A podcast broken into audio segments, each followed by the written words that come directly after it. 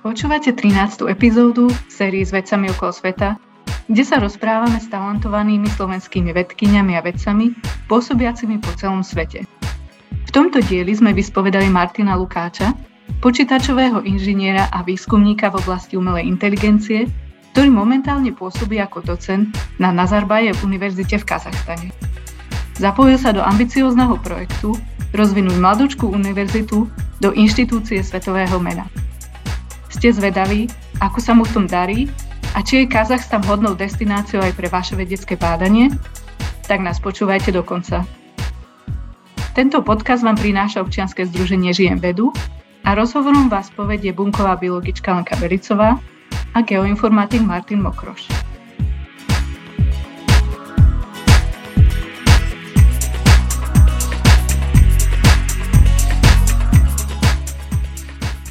Dneska vlastne budeme mať rozhovor, ďalšiu epizódu našej série rozhovory s vedcami okolo sveta, kde vlastne vyspovedávame slovenských vedcov, ktorí pôsobia vo veľmi zaujímavých miestach v zahraničí. Vlastne tento rozhovor bude viesť so mnou a môj kolega Martin. Dneska sme pozvali k nám Martina Lukáča, ktorý vlastne pôsobí na univerzite v Kazachstane. A hlavnou motiváciou pozvať ho k tomuto rozhovoru bol Kazachstan, že nás to zaujalo, ako je to taká exotická destinácia a neviem, koľko si ty, Martin, pamätáš z, zo zemepisu o Kazachstane. Uh, ja mám také no, dosť ďalené predstavy. Ale vlastne, keď sme sa na tento rozhovor pripravovali, tak uh, sme zistili od Martina, že má strašne zaujímavý životný príbeh a veľmi sa tešíme, že vám môžeme prezentovať aj ten. A môj kolega Martin a možno by si vám mohol povedať, ako ste sa vlastne zoznámili. OK, so vlastne tá iniciatíva prišla odo mňa, že by sme Martina vyspovedali, lebo uh, ja mám, ja som vlastne postdoc na Českej zemedelskej univerzite a v, rámci nášho týmu máme Martina Lukáča, ktorý, ktorý je vlastne z uh, University of Reading a on si, on potreboval odpočtovať si nejaké citácie, nejaké články a začal si to teda pozerať na nejakých z týchto klasických portáloch a stále sa mu tam byl nejaký Martin Lukáč proste, tak, tak sa teda nahneval, že čo to má znamená, tak mu napísal, že čo to dovoluje. a potom vlastne zistil, že Martin Lukáč z Kazachstanu vlastne robí, e, poč- zaoberá sa počítačovými vedami a e, týmto machine learning, alebo strojovým učením teda. A takto sme sa vlastne dali dokopy, že sme potom presne našli také akože e, spoloč, spoločné témy a začali sme spolupracovať. A pamätám si tie naše prvé meetingy, na ktorých bol traja ľudia, Martin Lukáč, Martin Lukáč a Martin Mokroš. A ja si pamätám, že som odchádzal z týchto meetingov s tým, že teda určite to musí urobiť Martin, ale nikdy som nevedel, ktorý, či ja, alebo tí dvaja. Takže toto bolo také, ako sme sa vlastne spoznali a raz sme potom čakali na nášho kolegu Martina Lukáča. Ja som sa s Martinom Lukáčom z Kazachstanu pustil do takého rozhovoru, že čo vlastne v tom Kazachstane robí, ak sa tam dostala. Vlastne potom mi to napadlo, že bude úplne ideálny kandidát na tieto rozhovory s vedcami. Takže, takže možno ja by som začal, teda vítaj Martin, ďakujeme, že si prijal pozvanie Teším sa. Dobrý večer. Dobrý deň, no. dobré ráno. Hej. ja, sme všetkých zachytili. A tým, že vlastne my spovedáme vedcov, my sme tiež vedci, tak ti dáme takú, takú krásnu otázku, vieš, na rozohriate, že ako si sa dostal ku vede? Viac menej tak, že som študoval a čím viac som študoval, tým som zistil, že a, sa cítim, povedal by som, že nejako, neviem, možno, že menej pripravený a nejako som už menej pripravený na niečo, robiť niečo iné ako tá samotná veda. Hej. Nejako, čím ďalej som sa učil, tým ma viac menej začalo veľmi e, frustrovať to, že tým som toho viac menej menej vedel. No a potom, keď som už prišiel na určitú úroveň, už som zistil, že no, že už je niečo môžem robiť, je celý život iba sa pokúšať zistiť tie veci, čo neviem. No, tak asi tak to dopadlo. Možno by sme sa spýtali tak prakticky, lebo ty máš zaujímavú cestu, že tá veda ťa chytila už v Alžírsku. Nie, tak on, akože nie, akože tam v tom Alžírsku to bola zhoda náhod. Tá moja mama pracovala ako a tiež to bolo kooperant, takže tam som bol iba akože študent, teda však som mal 10 rokov. No ale nie, tá veda ma chytila tak, že uh, potom som išiel do Francúzska, tam som študoval gymnázium a, a, a čo to bolo? To bol bakalár a masters, hej, v tom čase to volalo nejako inakšie. No a potom som prišiel na Slovensko a povedal mi, že ten diplom, čo mám z Francúzska, je platný, lebo to na Slovensku nebolo, neexistovalo. Mhm. No a v tom čase som, to, boli, to bol 99. Bolo tu hrozne veľa firiem a chodil som po firmách, akože mohol som aj nejakú robotu a vtedy som akože mal také rozhodnutie, že či, či pôjdem robiť do nejakej firmy, alebo či pôjdem ako ďalej študovať, ako na doktorát. No a to bolo aj v tom čase, keď som ako hľadal doktorát, akože v zahraničí. No a viac menej som našiel akože možnosť, čo bol v, tom, v, Amerike. A tak som si povedal, že však už keď som bol vo Francúzsku, v Alžiersku, tak sa poviem pozrieť do Ameriky, že ako to tam je. No a potom už po doktoráte, tak potom to už išlo ďalej do Japonska a tak. Dobre, no. ale tam je zaujímavá časť, že si vlastne začínal s biológiou, ale a... skončil si pri počítačovej vede. Ako toto premostenie uh, prebehlo? Tak, ono akože, začal som robiť biológiu a po dvoch rokoch biológie som si povedal, že hm, no, tak biológia, to je zaujímavé, ale že chcel by som niečo také trošku iné. No a v tom čase otvárali vo Francúzsku, uh, tam otvorili ročník, že kognitívne vedy, lebo to sa v tých, od 70. rokov sa to pomaličko že zdvíhalo, zbieralo, no a v tých 90. rokoch to malo a bolo vo Francúzsku dosť, bol tam hlavne jeden človek, čo bol Varela, napísal veľmi zaujímavé knihy o umelom živote. No a rozbehli tam tento ročník tieto kognitívnych vied, tak som si povedal, že no dobre, že tak idem, idem to tam robiť. No a už keď som začal robiť tie kognitívne vedy, tak som sa už dostal uh, ja sme do kontaktu s veľa rôznymi odborami, lebo tie kognitívne vedy sú ako také interdisciplinárne. To znamená, že tam bola ekonomia, tam bola nejaká fyzika, tam bola matematika, tam bolo uh, programovanie a tak ďalej. Bolo to také akože študovanie ľudského myslenia cez interdisciplinárny prístup. No a tak som to dostal už ako k tomu programovaní, no a ako moju diplom, myslím, že to bola diplomovka, hej, na, do, na masters, áno, tak to no. som robil nejakú, urobil som simuláciu o automatickom uh, hraní Tetrisu, hej, sme urobili nejaký algoritmus a to je takéto, hej. No a potom, keď som sa vrátil, tak som začal robiť na, najprv na Sauke a odtiaľ som potom išiel na fakultu matematiky a informatiky. No a už viac menej som robil počítače v tom čase. Hej, už som programoval a tak ďalej. No a keď som si začal hľadať doktora, tak som si povedal, že no, že už kognitívne vedy, že nejako, že keď už simuláciu a tak som začal hľadať niečo akože e, v robotike umelej, a vtedy, vtedy nebola veľká umelá inteligencia. V 90. rokoch umelá inteligencia bola dosť taká povedal by som, že trošku zamrznutá, hej, ono to pomaličky išlo ďalej, v 80. rokov to išlo tých expertných systémov viac menej tak pomaličky tak akože dole, boli nejaké neurónové siete, boli skoro viac menej na veľmi malom výskume, robili sa niečo, ale nie až tak veľa, teda veľa. No a ako ja som hľadal, že niečo cez robotiku, našiel som si doktorát v robotike a skočil sa robiť kvantové počítanie. No, tak, takže tak. A nemal si problém, keď si išiel do Ameriky, uh, si o tom uh, diplome, uh, to bolo v pohode v Amerike? Ako, ten, ten no diplom tak, z Francúzska? Ako nie, lebo a, ako ja som, lebo oni majú, Francúzi mali vtedy ešte aj, oni majú stále iné známkovanie, tam je to 0 do 20, v Amerike je to, je to percentuálne, takže bolo tam nejaké prevody, no ale jednoducho oni povedali, že dobre, že však uvidíme. No a jedine, čo som mal problém, bol taký, že som prišiel do, to je ako, že to bolo elektrické inžinierstvo, či počítačové inžinierstvo, hej, to je EC, Computer Electrical Engineering.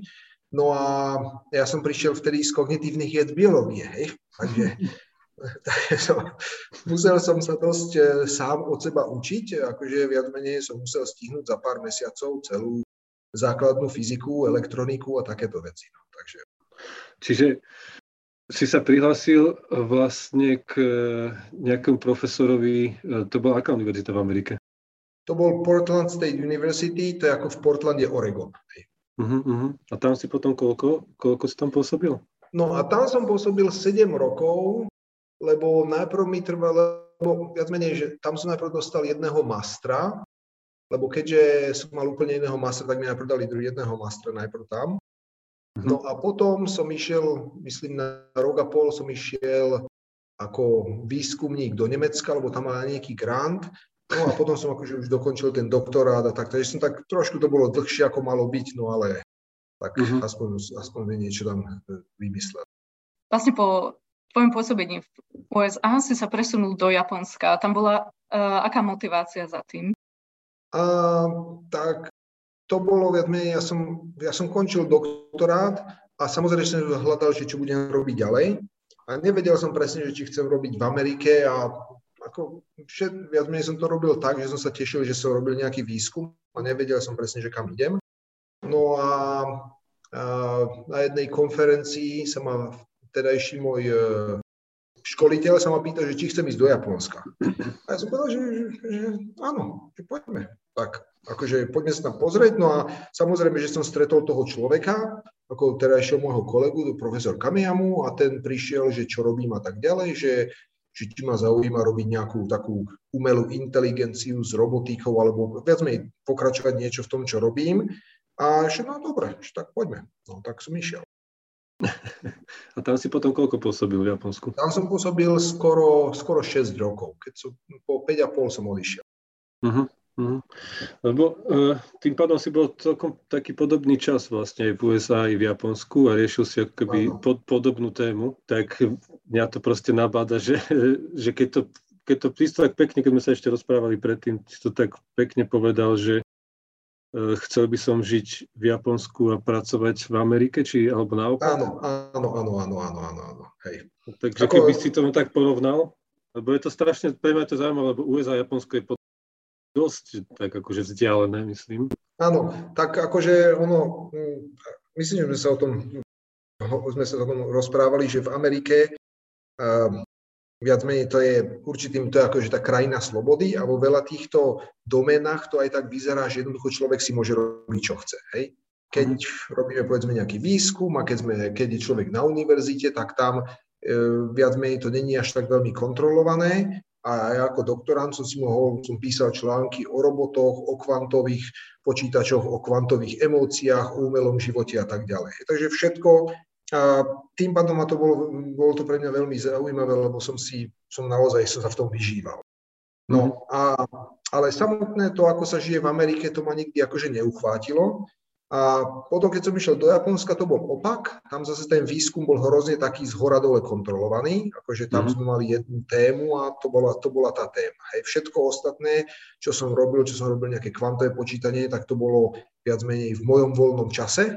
Hej. Mm-hmm. Ale všetko ostatné, čo som tam robilo, to bolo viac menej na ten jeden projekt a veľmi, veľmi také uh, fokusované, čo je zamer, zamerané presne, mm-hmm. taký nejaký ten výraz. Hej. No ale e, v Japonsku asi tá, žiť v Japonsku je veľmi jednoduché, teda veľmi, e, Japonci to hovoria, že benry, to znamená, že je to veľmi uh, nie jednoduché, ale že je tam všetko, všetko tam je na dosah. A to sa, teraz som zabudol to slovo. No. Dostupné?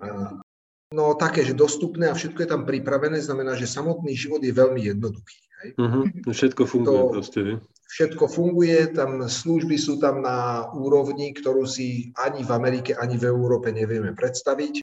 Ej, uh-huh. Ja som raz som prišiel do nejakého obchodu a samozrejme všetko po japonsky, ja som sa tam tmolil s nejakými onými rezancami niečo a zrazu ku mne prišlo 5 predavačov a všetci sa začali klaňať a rozprávať niečo, že čo chcem a ja som, ja som pozeral, že ja neviem, ja, ja si už nepamätám, ale jednoducho, že ten systém je tak urobený, že naozaj, že tie služby sú na hrozne vysokej úrovni. Uh-huh, Takže uh-huh. samotný ako ten život potom, či je to už v meste alebo tam je, tak povedal by som taký príjemnejší. No, lebo ja, ja mám tiež kolegov, čo boli v Japonsku a tí tiež hovoria, že po určitom čase, ako žili v Japonsku, takže aj tá strava, aj všetky tieto veci okolo toho, že že je to že sa im normálne zmenila koža a tak, že normálne pocitili vlastne po jedno v dvoch mesiacoch, že, že fakt sú v krajine, ktorá teda si dáva záležať na všetkom, že ten život bol taký jednoduchší. No.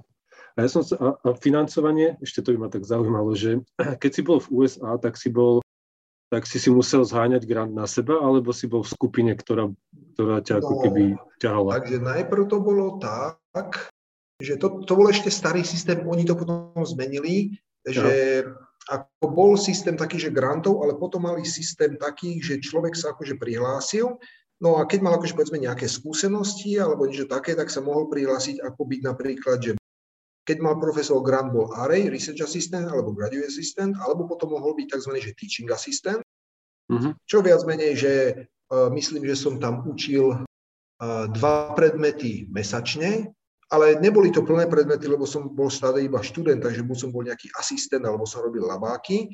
A z toho viac menej išli, z toho sa platil celý scholarship a potom uh-huh. sa ešte tam boli akože nejaké také, akože nejaké na prežitie peniaze.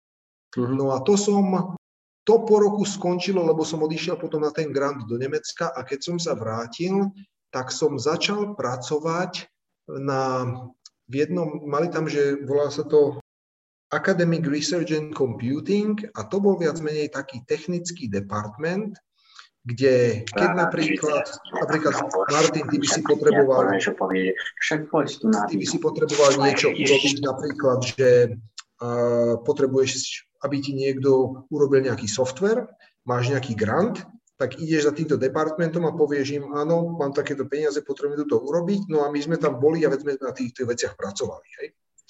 A tým pádom som bol, a potom som sa dostal, že som sa, že som sa, viac menej ja som sa dostal do úrovne, že som sa staral o ten hyper, high, high performance computing clusters, akože viac menej som robil paralelné počítanie a tak a na to som si aj doktorát, akože tam použil som tie resursy na to, aby to išlo rýchlejšie. Jasne. No a to bolo akože v, v Amerike, no a keď som išiel do, do Japonska, tak tam to už bol normálny kontrakt. Pracovný. Mm-hmm, mm-hmm. Čiže si si vlastne na seba zarobil na tom PhD. Ja to tak z toho titulu začína zaujímať, že ty si vlastne bol na kognitívnych a že ten supervisor v Amerike išiel do určitého akož do určitého risku, vieš, aj ty, keď sa teraz na to pozera, že ťa vlastne, ale že si si vlastne zarobil a že sa to tam tak Hej. Tak ono zase tých prvých pár rokov to, ako, bolo to veľmi zaujímavé pre, vš- pre mňa, ale nebolo to samozrejme jednoduché, lebo ako hovorím, ja som tam musel do, si, akože systém bol taký, že som tam išiel na doktorát, ale v rámci toho doktorátu som si musel odkrútiť aj mastra. Hej. To znamená, že som musel mhm. ísť na tie vyššie triedy toho elektrického inžinierstva, to znamená, že či tam už bola nejaká fyzika, či tam už boli logické obvody, programovania a tak ďalej. No a väčšinu tých vecí ja som vás menej, ja som tam mal dosť veľkú dieru, lebo ja som ja som mal posledne fyziku, som mal v bakaláre a to bola nejaká optika. Hej. No a teraz som musel prišiel, zase som hovoriť logiku, digitálnu logiku, myslím, že nejakú analogovú logiku, a, a, analogovú logiku a čo, som, čo tam bola kvantová mechanika, všetky tieto veci. No a to už na tej úrovni, som sa to učil, tam už viac menej som sa to musel sám, uh, akože sám som sa to musel učiť. Uh-huh, No dobre, tak sme prešli Alžírsko, Francúzsko, USA, potom si išiel do Nemecka, potom sa vrátil do USA, potom si išiel do Japonska, no. hej, takže teraz sme v Japonsku. A teda tam si bol 6 rokov ako postdoc ako si sa stať dostal do Kazachstanu? No, zase to bolo tak, že keď som sa dostal do Japonska, tak viac menej môj kontrakt bol na 6 rokov. Hej? Ja som išiel na 6 no, rokov. Jasne. A, navyše, a vyšlo to ešte tak, že ten profesor, ktorý ma tam zavolal, tak on v tom čase, keď nezakončil kontrakt, išiel aj do dôchodku. To znamená, že ja som mhm. si už rok predtým, som už rozmýšľal, čo sa stane. Mal som možnosť ísť do Číny, ale vtedy moja manželka povedala, že do Číny nechce ísť, lebo neviem, či náhodou v tom čase nemali tam zase nejaké škandály s jedlom alebo takéto niečo. Povedala, mm. že, e, že deti a toto takto nejdeme.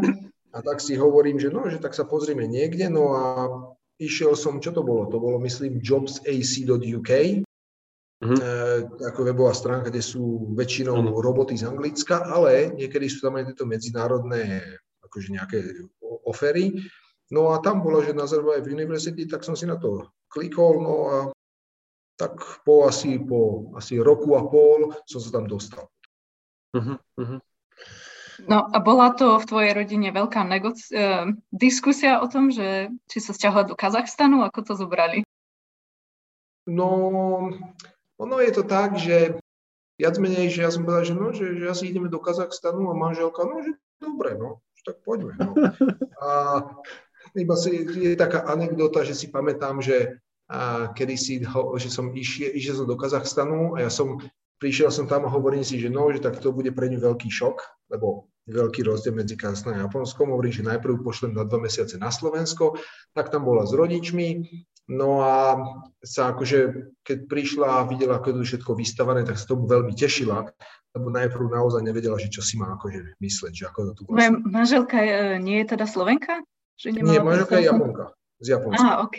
Takže o Slovensku tiež mala aha, svoje vlastné predstavy. O Slovensku nemala veľké predstavy tiež.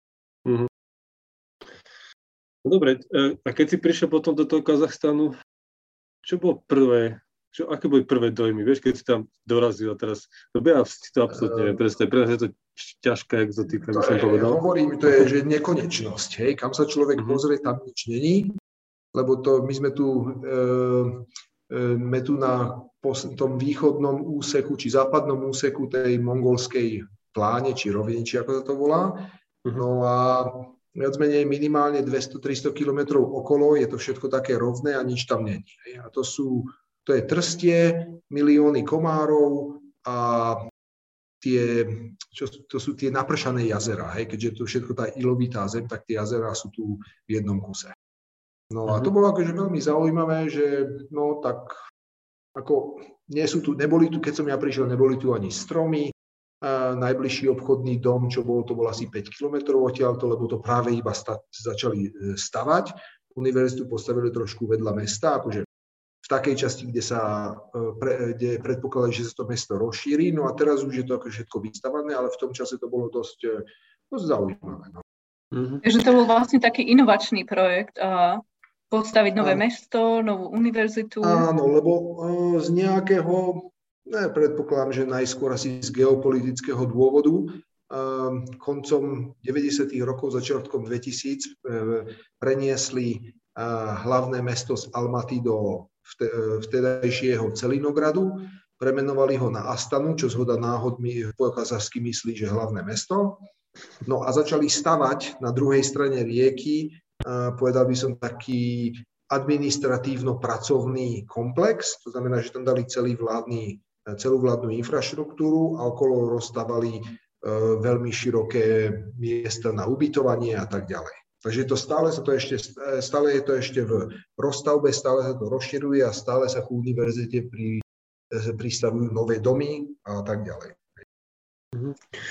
Hej, ja si pamätám vlastne, keď sme sa ešte bavili predtým, keď sme sa pripravovali, že, že vlastne ako to hlavné rozhodnutie toho, prečo ísť do toho Kazachstanu bolo to, že je to začínajúca univerzita, že si mal, že, lebo mňa tak zaujíma vlastne, že, že preč, prečo si sa rozhodol tam ísť, lebo podľa mňa, že si bol v takom stave, že si hľadal po tých šiestich rokoch a mohol si sa rozhodnúť pre určite viacero vecí, že prečo ťa toto presvedčilo? A myslím, že je to aj možné kvôli tomu, že e, ako som povedal, v Japonsku ten výskum je hrozne kontrolovaný uh-huh. a viac menej e, po určitom čase e, to bolo tak, že ja som chcel robiť nejaké veci, povedzme nejakým spôsobom, ale nemohol som, lebo ten výskum akože bol smerovaný určitým spôsobom na určité veci, na určité zameranie. Hej. Aha, mm, Navyše ešte som ta, tam bol aj problém taký, že keďže som nerozprával po japonskej, mal som povedzme nejaké technické problémy, či nejaká komunikácia a tak ďalej, ale najväčší problém bol taký, že som nemohol nájsť študentov, ktorí by boli schopní komunikovať čisto iba so mňou. A mhm. viac menej som vždy mal študenta takého, ktorý by som, ktorou ja by som niečo hovoril, ale ešte veľa toho by tam bol ten môj šéf alebo ten profesor, ktorý by s ním skomunikoval a robilo to akúsi uh, nesymetrickú komunikáciu, takú, že ja som viac menej nikdy nemohol si byť istý, že čo ten študent urobí, lebo uh-huh. nevedel som, koho bude počúvať. Uh-huh, no a, a tým pádom som sa dostal do takej situácie, že som povedal, že, no, že ja by som chcel robiť niečo. No a v tom čase som hľadal a tento Kazachstan sa zdal byť dosť taký, jak sa povie, že adventurózny, že poďme uh-huh. sa pozrieť, že čo tu bude. No a po niekoľkých tých e, rokoch, akože, a keďže sa to tu hrozne rýchlo menilo, tak sa to ako ten čas míňa. Hej. Uh-huh. Čiže vlastne tá hlavná motivácia bola to, že si pod... Ja som taký zhrňač, vieš, si tak zhrňal, že, že, či to ťa dobre pochopil, že vlastne potom postdoku si sa chcel osamostatniť, ale vlastne v Japonsku nie je ten priestor na tako, keby, že teraz ja idem sa na toto sústrediť, dajte mi študentov a ideme to robiť, hej. A vlastne, keď to teraz tak sa pozeráš retrospektívne, tak dal ti to ten Kazachstan? Tá univerzita? Uh, určitým spôsobom áno, Samozrejme, že tá nevýhoda je v tom aj taká, že teraz je to už iné, ale na začiatku to bolo také, že tá univerzita bola hrozne mladá, sa rozvíjala, e, neboli výskumné priestory, čo akože teraz už sú, takže trvalo to nejaký čas, kým sa dostalo na nejakú úroveň také, kde som si mohol rozbehnúť a nejaký výskum, založiť nejaký ten jeden, dva labák, zohnať tam nejakých e, ľudí, ktorí by tam boli dlhšie ako 6 mesiacov a e, viac menej akože založiť niečo, čo už aspoň nejako tak funguje. Uh-huh. Ako, takže určitým spôsobom to splnilo to, ešte by to chcelo, aby sa to trošku zlepšilo, no ale veci sa vždy môžu zlepšiť. Ale keby sme sa na chvíľku vrátili do takého väčšieho obrázku. Mohol by si nám priblížiť, čo je Kazachstan, ako, ako ho máme vnímať a prečo si myslíš, že sa rozhodli zrazu, OK, poďme založiť univerzitu, aký mali cieľ s tým. A ja viem, že mala byť podľa singapurského modelu. Môžeš nám to nejak áno, približiť, áno, áno. čo bude motivácie toho Kazachstanu? Ako som hovoril, že, takže Kazachstan je 9. najväčšia krajina na svete, možno, že je to väčšie ako Európa, neviem presne, ale deviata veľmi veľká, je tu 20 miliónov ľudí, do 20 miliónov ľudí a je tu hustota obyvateľstva, myslím, 7 ľudí na kilometr štvorcový, takže ak sa náhodou stratíte v stepi, tak určite tam človek aj zomre, hej, nikto tam pre vás nepríde, ani, náhodné, ani náhodný dron tam na vám nepreletí. A, no a čo sa stalo e, po zániku Sovietskeho zväzu, tak v Kazachstane sa nastal odliv vedcov, odliv technológie a oni zostali byť takí, no, viac menej, že uh, takí, že bez ničoho, no a potrebovali akože vytvoriť novú generáciu vedcov a inžinierov a tak ďalej.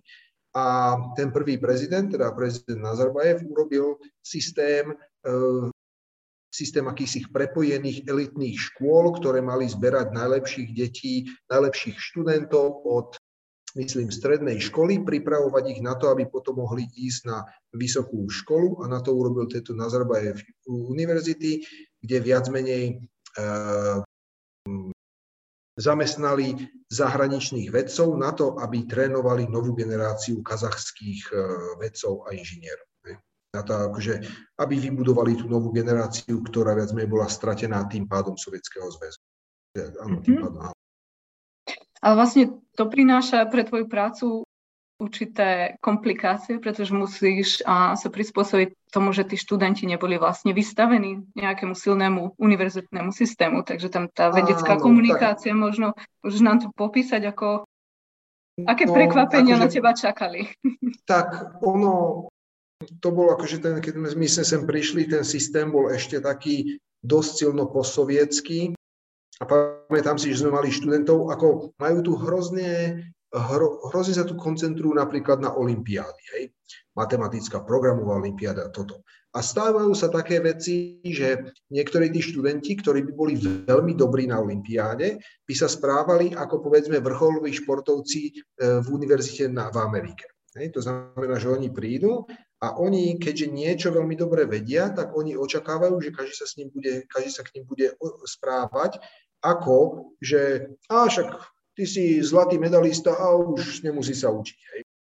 No a mali sme veľa takých prípadov, kde študenti e, sa, boli úplne, nevedeli pochopiť, že keď už je na tej univerzite, že na tej univerzite není kvôli tomu, že ho tam niekto tlačí, že tam je človek sám a že tam jednoducho viac menej tam, lebo dokiaľ bol na strednej škole, tam ho tlačili učitelia, tam ho tlačili rodičia, tam od rána do večera nad ním niekto stál, ale keď prídu na univerzitu, tu už nie je nikto. Tu všetci študenti, čo sú na prídu, sú, majú viac menej zadarmo ubytovanie, majú nejaký finančný príspevok, akože od vlády, majú akože celý taký finančný balík. No a viac menej sú platení za to, aby študovali. Mm-hmm. No a veľa z nich uh, majú problémy, hlavne s tým, že nevedia, ako si majú ten čas rozdeliť.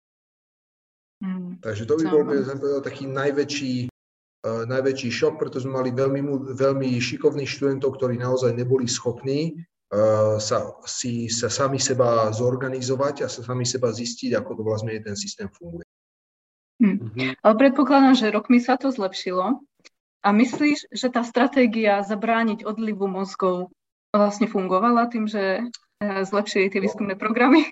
Tak ono, na jednej strane je to, že áno, treba vytvoriť silný akademický systém, ale na druhej strane treba aj vytvoriť pôdu, kde tie mozgy sa môžu realizovať. Hej.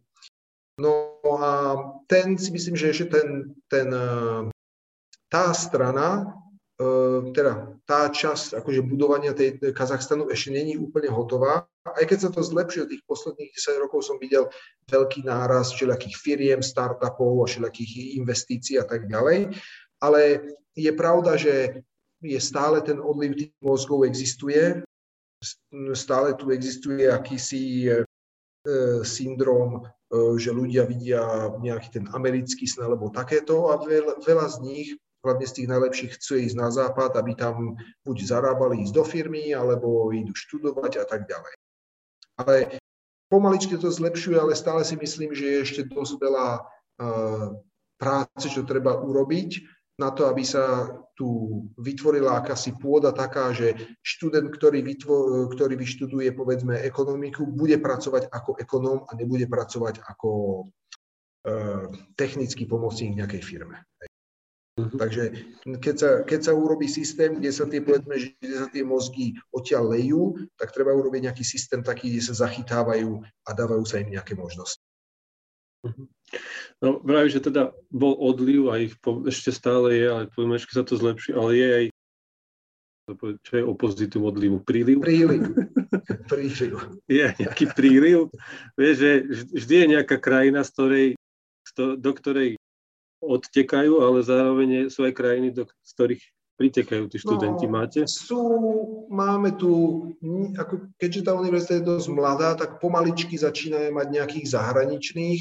Myslím, že tu máme niekoľko z, z, z Indie, z Pakistánu, máme tu z Číny, máme z Afriky, a, ale zatiaľ ešte zahraničných sújezdov zo západu nemáme.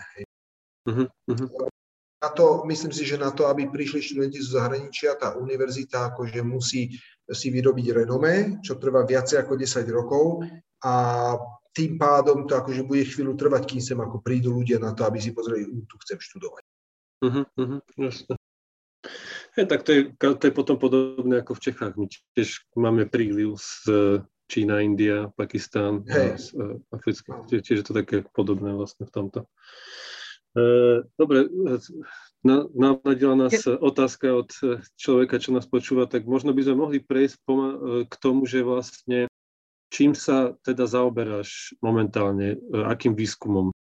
Aha. Tak uh, Takže, takže zaujímavá sa a viac menej že tromi vecami, viac menej, že taká povedzme, že teoretická umelá inteligencia, aplikovaná umelá inteligencia a nejaké kvantové počítanie. No a takže viac menej iba dvomi, že teoreticky a prakticky, hej, no a v tom, te, v tom teoretickom tam mám nejakú umelú inteligenciu a kvantové počítanie, keďže to ešte není úplne také praktické. Uh-huh. A v tom praktickom E, viac menej máme akési projekty, kde robíme veci, čo sa týkajú rozpoznávania emócie, emočná komunikácia, predikcia nejakých e, krátkodobých ak- akcií, napríklad predikcia futbalu. E, ešte robíme nejakú neurónovú kryptografiu. Teraz, teraz sme začali nedávno, rok dozadu, projekt rozpoznávania kašlov.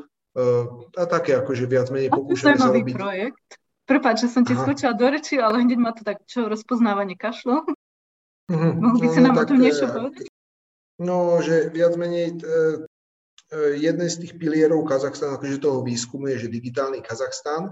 A keďže je to hrozne rozsiahla krajina, tak viac menej je dosť veľa povedzme, nejakého zámeru a financí investovať do te- telemedicíny, teda ďalkovej medicíny sa to volá asi ďalková medicína a hlavne diagnostiky. A keďže Kazachstan má endemickú tuberkulózu vo svišťoch, myslím, myslím, že vo svišťoch. Je také, sú také, také veľké chlpaté, to tu žije na tej, ja myslím, že to má symbiózu s tuberkulózou. Uh-huh. A je to tu veľmi suché, takže majú hrozne vysoký výskyt uh, dýchacích chorôb. Či je to už bronchitída, uh, zápal plúc, tuberkulóza, sinusy a tak ďalej.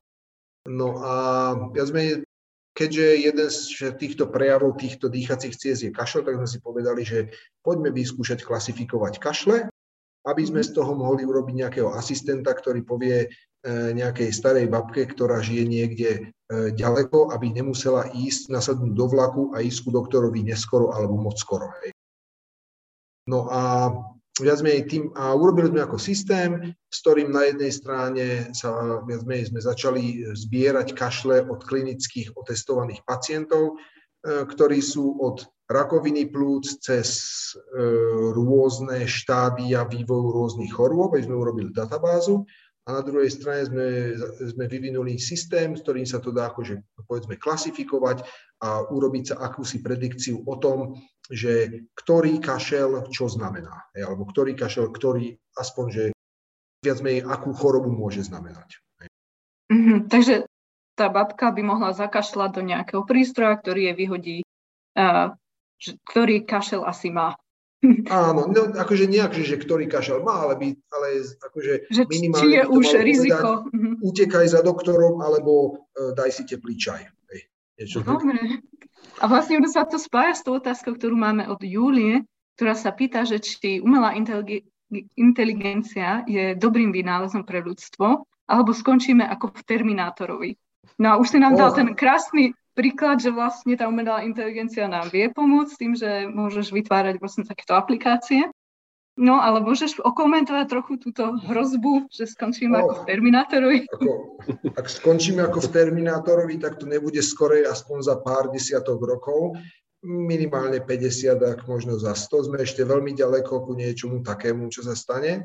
Ale myslím, že je, je, je tam e, určitý, určitý kus pravdy a to nie je ten, že či nás ničí technológia, ale my ako tú technológiu použijeme. Hej.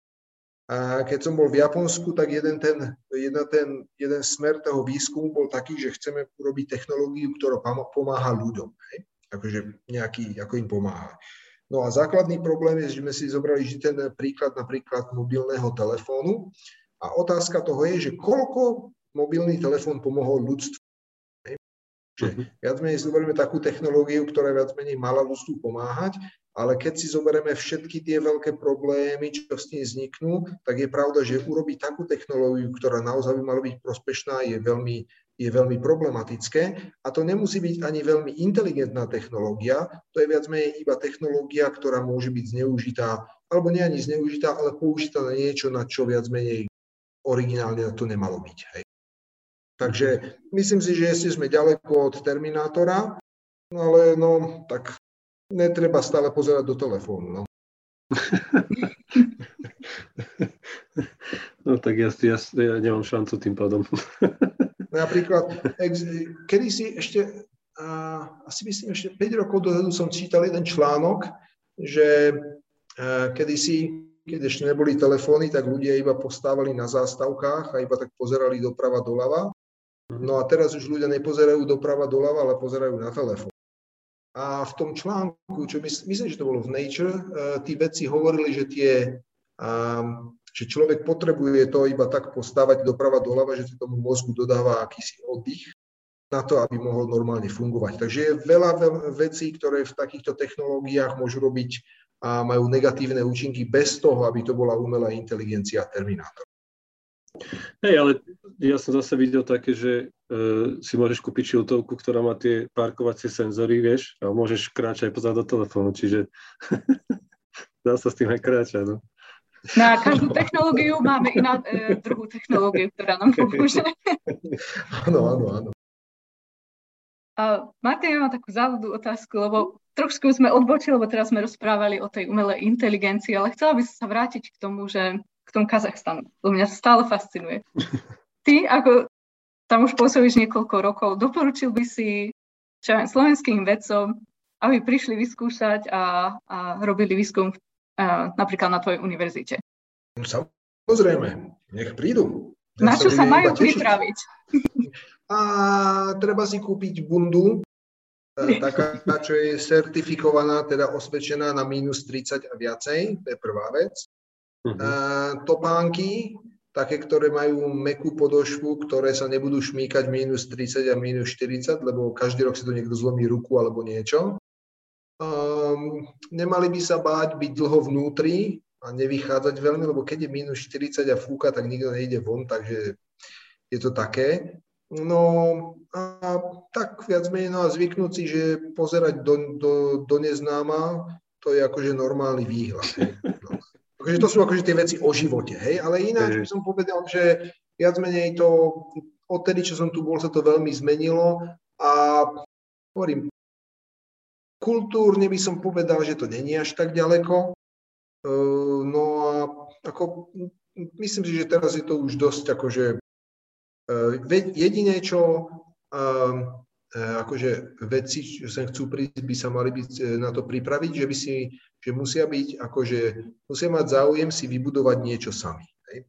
Lebo mhm. keďže tá univerzita je vyrobená z kúskov rôznych ľudí, ktorí boli a boli vyberaní tak, že každý robí niečo iné, tak viac menej každý je tu tak, že si robí na nejakej tej svojej klopke, na nejakej svojom výskumu a úloha je toho, že to z toho urobí nejaké centrum, nejaký labák a viac menej sa to rozvíje. Takže uh-huh. není veľmi také, nie je veľmi uh, veľa takých uh, zamestnancov, ktorí by viac menej boli, aby prišli už do nejakej skupiny.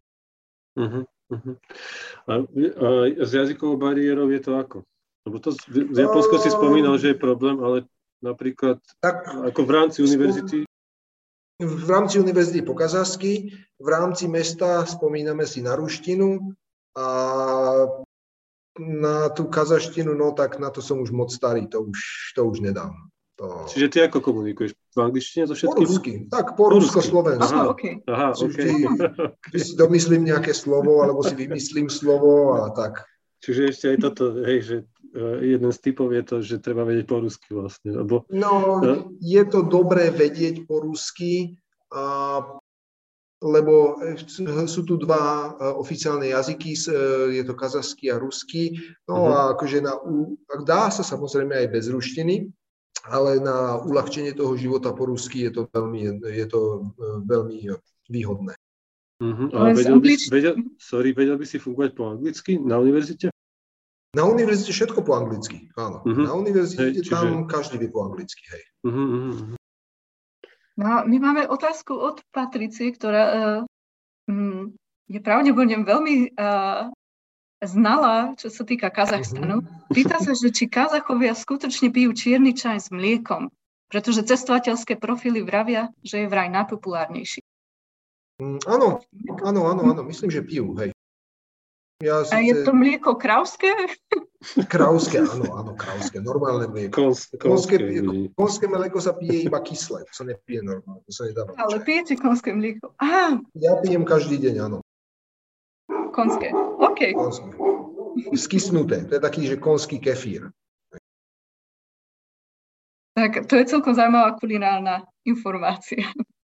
No a ešte vyzveme našich poslucháčov, ak sa chcú náhodou spýtať, môžu nám napísať do četu, ja som to neoznámila na začiatku, a, takže im dáme chvíľočku, ak náhodou ešte majú otázku, ale možno Martin by sa mohol, my sa pomaly blížime k záveru, bohužiaľ už to budeme musieť a, ja, ja som mal ešte jednu otázku, ktorú ja, som chcel. že uh, mňa iba z toho hľadiska toho ako šéfa, lebo teraz, teraz vlastne ty už vedieš si svoje laboratórium a máš svojich študentov, že si vravil, že máš vlastne, môžeš si viesť tie svoje veci, môžeš si robiť, ale máš, máš aj finančnú podporu, že máš, voľ, máš voľné ruce, ale či mm. aj v tých rukách máš vlastne granty no, a tak to samozrejme znamená, že ako s tými rukami viem dobre napísať granty. Hej. Ako, keď, keď človek napíše granty a dostane financie, tak tie ruce sú ešte voľnejšie. Mm-hmm. Ináč sú ruce voľné bez peňazí. Hej. Ako, viac menej je iniciatíva univerzita, univerzity, ktorá odporúčuje, že všetci študenti by mali za, byť zapojení do výskumu, ale samozrejme, že keď nie sú platení, tak sa im chce menej robiť, mm. lebo viac menej ten výskum potom zostáva iba na študentoch, ktorí sú naozaj motivovaní na výskum, čo je síce veľmi dobré, ale je ich menej.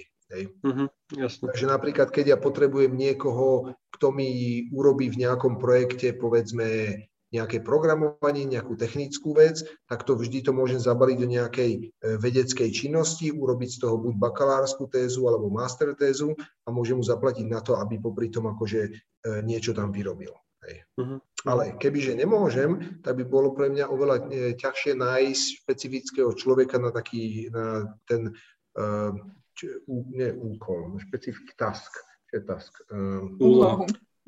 No, na špecifickú úlohu, hej. Uh-huh. Takže áno, je e, sa, samozrejme, že aj univerzita veľmi podporuje, že treba donášať peniaze, keďže je stavaná viac menej na americký model a viac menej univerzity v americkom modele sú veľmi odkázané na tzv. to samofinancovanie alebo tieto uh, financovanie cez granty. Uh-huh. A máte aj súkromný sektor zapojený? Že, či, či máš hlavne máme, ako výskumné granty? Máme súkromný sektor zapojený, práve dneska sme dostali nejaký dokument, že existuje ako zákonom to, že všetky, všetky väčšie firmy musia dávať percento profitu na výskum.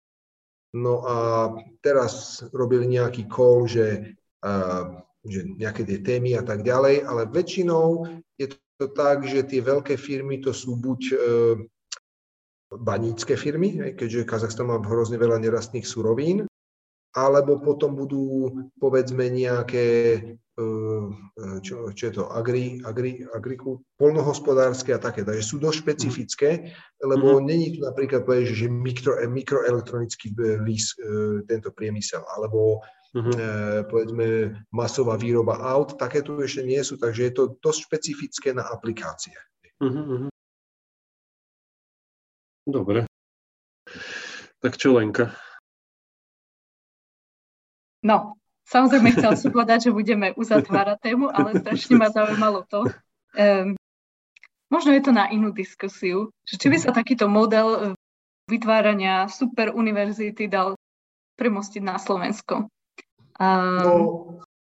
Možno tak z krátkosti, lebo je to veľká téma, ale že či by sme sa no. mohli niečo naučiť z toho kazašského modelu ktorý vlastne ešte, kopíruje ešte, japonský model. Hej, ja by som ešte doplnil, že ja si pamätám asi možno rok, dva, tri, vôbec neviem časovo, že tu prebehla taká diskusia na Slovensku, že postaviť super univerzitu mm-hmm. na zelenej lúke a teraz tam dáme všetkých tých najlepších a Hiršov index pôjde do neba. Mm-hmm. Áno, áno, áno. No takže čo si ty o tom myslíš? Uh, tak ja prvé, čo vidím, že na postavenie super univerzity treba mať na to fondy. Hej? Mm-hmm. Lebo viac menej všetky tieto... Teraz Napríklad som eh, videl, že otvárajú takéto medzinárodné, lebo viac menej toto je ako, že super univerzita postavená. Táto špecificky možno, že aj je, ale čo vidím v štátoch okolo je, že veľa z nich sa pokúšajú postaviť univerzity na západný systém. To znamená, že nejaké, majú tam nejaké tie guidelines, ako sa robí výskum, ako sa učí, viac menej, aby mali nejaký ten stabilný eh, prí, prívod a stabilný eh, odvod tých študentov, aby sa niečo robilo. No a čo sa týka super, super univerzity, ja to podľa, vidím tak, že viac menej na to treba mať akýsi, povedzme, nejaký dôvod a treba mať na to aj financie a plán na to, ako to bude prebiehať do budú nejakých, aspoň nejakých 10-15 rokov. Hej. Tak povedzme, že by sa to chcelo robiť na Slovensku, tak samozrejme, že prvá vec je to, že by to trebalo, povedzme, že zafinancovať, nejaké tie granty alebo požičky a tak ďalej. Potom, by, potom treba si zistiť presne, že ktorým smerom to ide, lebo napríklad v našej univerzite my nemáme všetky, nie sú všetky obory. Hej. Není tu právo, není tu psychológia, e, medicína je oddelená a všetky tie obory sú dosť špecificky robené na to, akých špecialistov potrebujeme.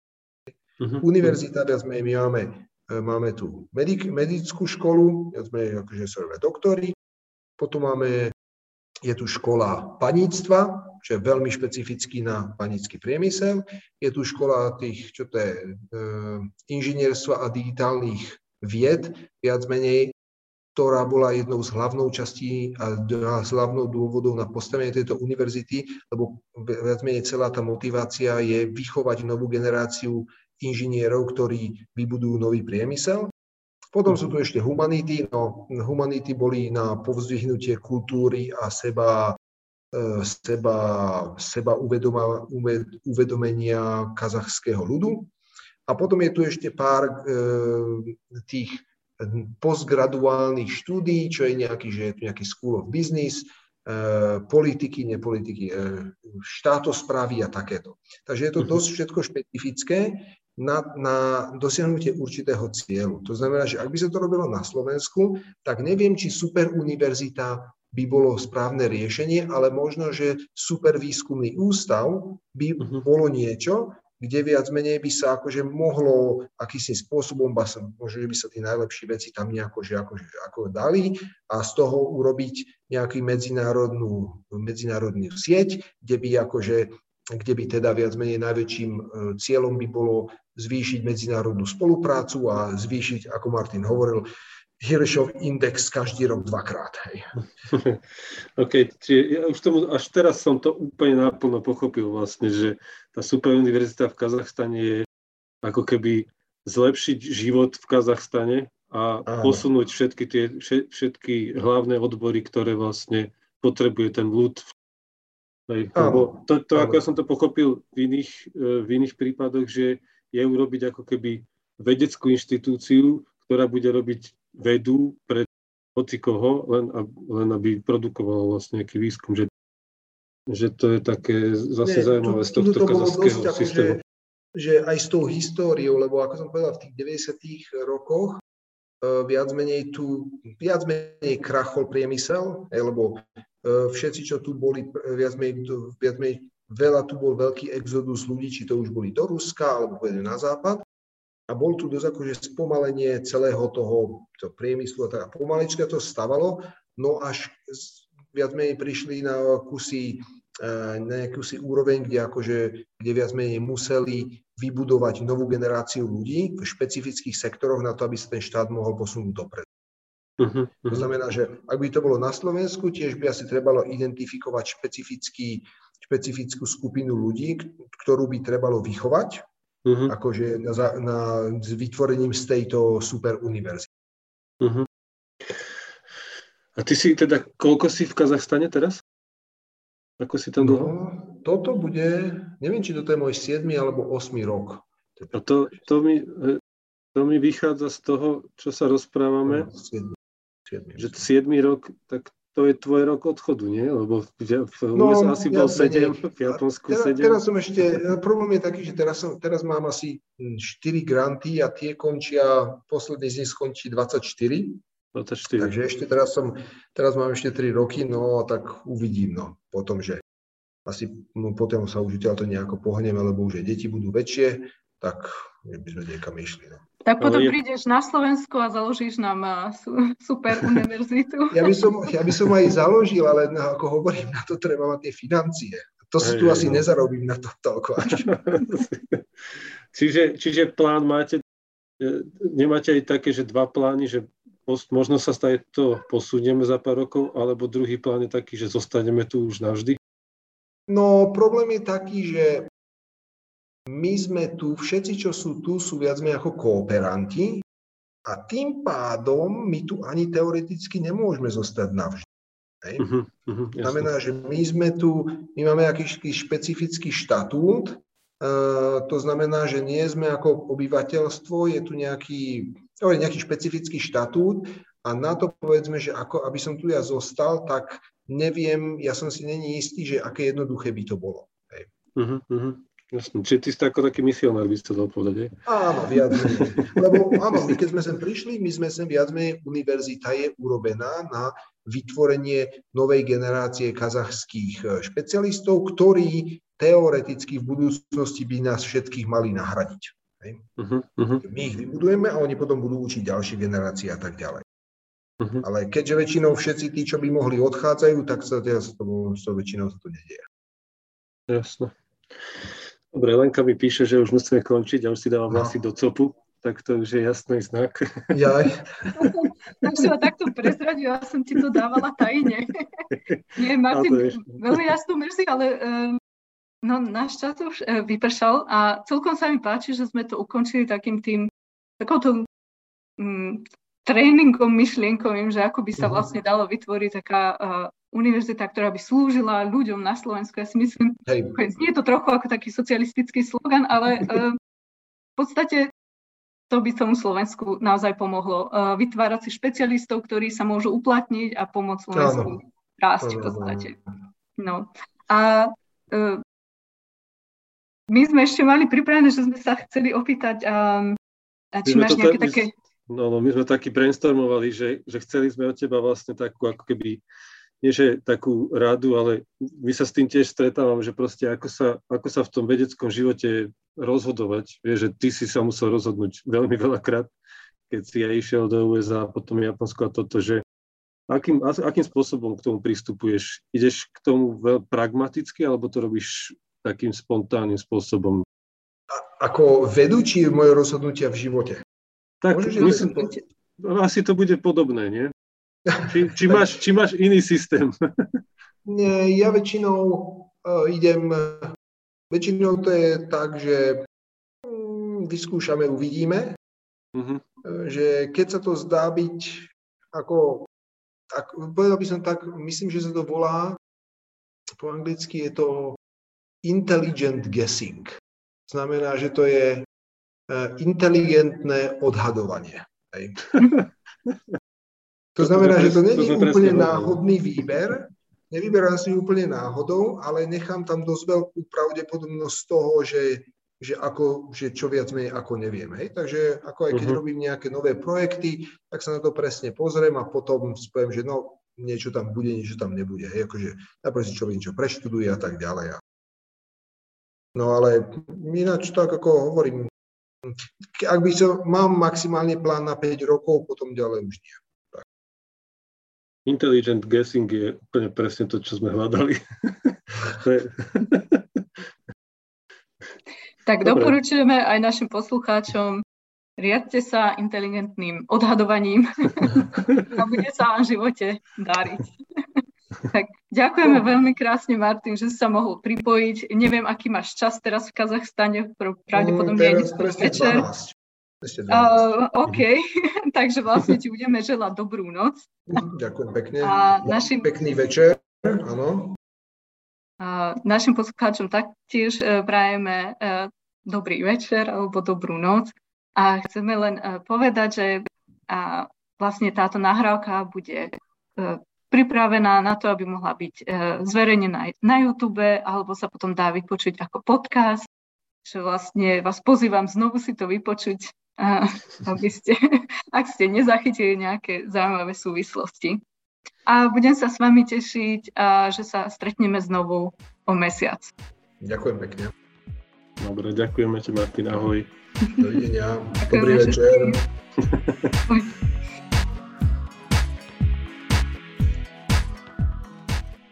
Dúfame, že sa vám dnešný diel páčil. Ak máte otázky, komentáre alebo návrh na zaujímavého hostia, neváhajte nás kontaktovať na sociálnych sieťach Žijem vedu či e-mailom na žijemvedu.sk. S vecami okolo sveta vám prináša občianske združenie Žijem vedu, ktorého hlavným cieľom je spájať slovenské vedkyne a vedcov doma a v zahraničí sérii sme už vyspovedali 13 talentovaných slovenských vedkyň a vedcov pôsobiacich po celom svete. Minulé rozhovory si môžete vypočuť v rámci Žijem vedu podcastov na podcastových platformách Google Podcasts, Apple Podcasts a na Spotify.